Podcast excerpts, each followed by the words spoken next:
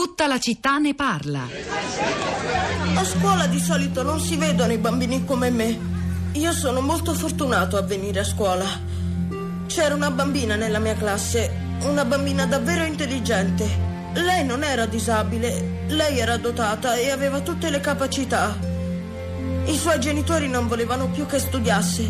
Lei veniva da una famiglia ricchissima. La mia famiglia invece è poverissima e loro mi mandano ugualmente a scuola. Io penso che devo studiare bene.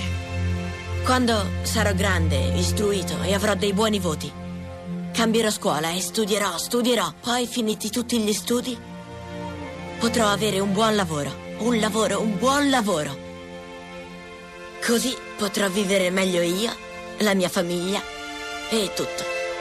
Io quando sarò grande vorrei, vorrei vivere ancora nella terra dove sono nato. Restare qui nella, nella terra della mia famiglia. E... E mi piacerebbe fare il veterinario. Io quando sarò grande il desiderio mio è di fare la maestra.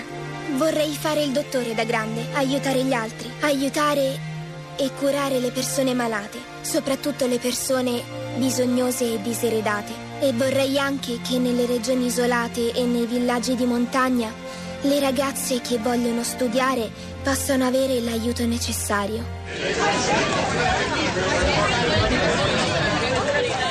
Vado a scuola del regista francese Pascal Plisson, è un film del 2013 che racconta la storia di quattro ragazzini tra gli 11 e i 13 anni in quattro angoli diversi e sperduti del pianeta che ogni giorno devono affrontare ore di cammino, spesso anche a rischio della loro salute e vita pur di arrivare a scuola. C'è la storia di Jackson in Kenya che ogni mattina si fa 15 km di corsa in mezzo alla savana, trascinandosi dietro anche la sorellina più piccola per andare a scuola. Poi Carlito in Patagonia che fa 25 km a cavallo ogni mattina per andarci. Poi quella del ragazzino bangladese disabile Samuel e poi di una ragazzina in Marocco, Zaira. Eh sì, questa è una delle grandi differenze tra l'essere bambini nel mondo ricco o nelle zone, nelle zone più povere.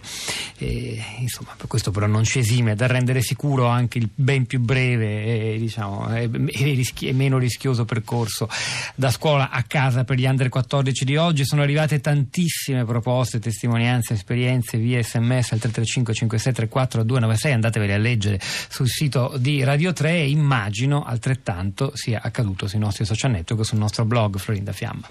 Buongiorno Pietro, buongiorno alle ascoltatrici e agli ascoltatori, esatto, molte proposte e ehm, anche sulla, sulla, sicurezza. Iniziamo con quello che ci ha scritto Simona sul nostro blog, la città di radio3.blog.rai.it.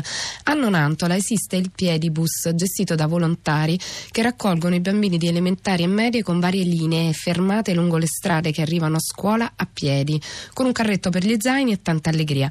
Un progetto che unisce bambini di età diverse, attività fisica e socializzante e funziona al mattino. Eh, il Piedibus è attivo anche a Siena.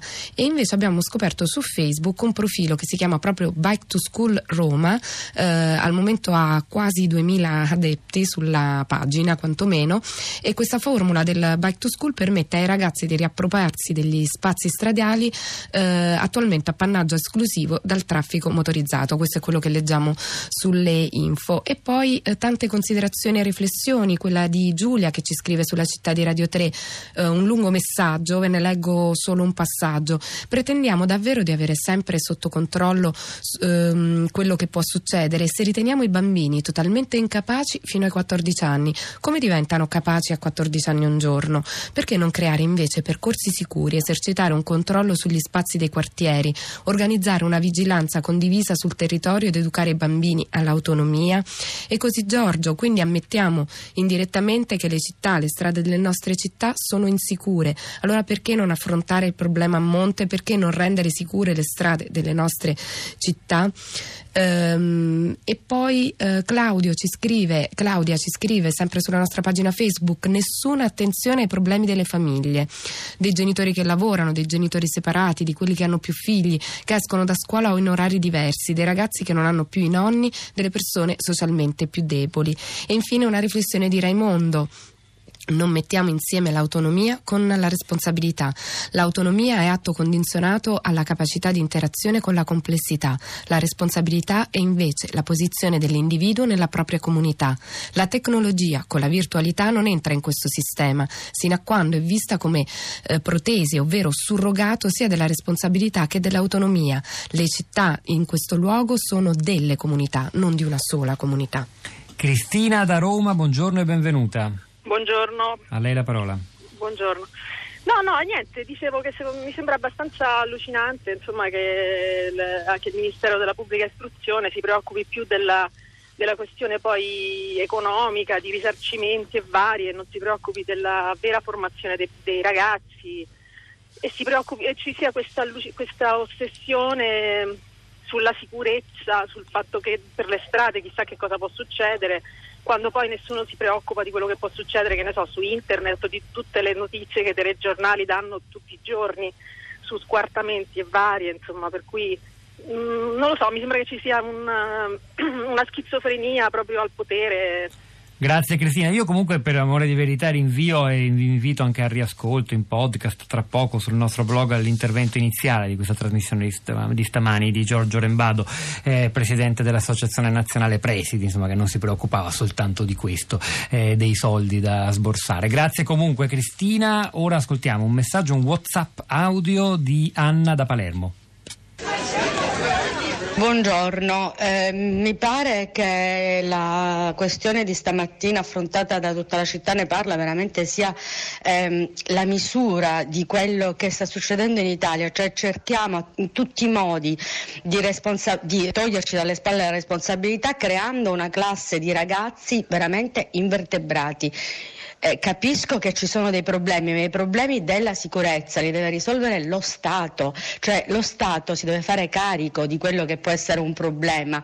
In Svizzera è vietato ai genitori di avvicinarsi alle scuole, i ragazzi devono tornare a casa a piedi da soli. Cristiana da Palermo, Mariella da Cagliari, davvero in breve, buongiorno. Buona giornata a tutti, io abito nel cuore del Sarcidano, da noi nel mio paese affluiscono 650 ragazzi da tutto il circondario paesi lontani a anche 30 chilometri.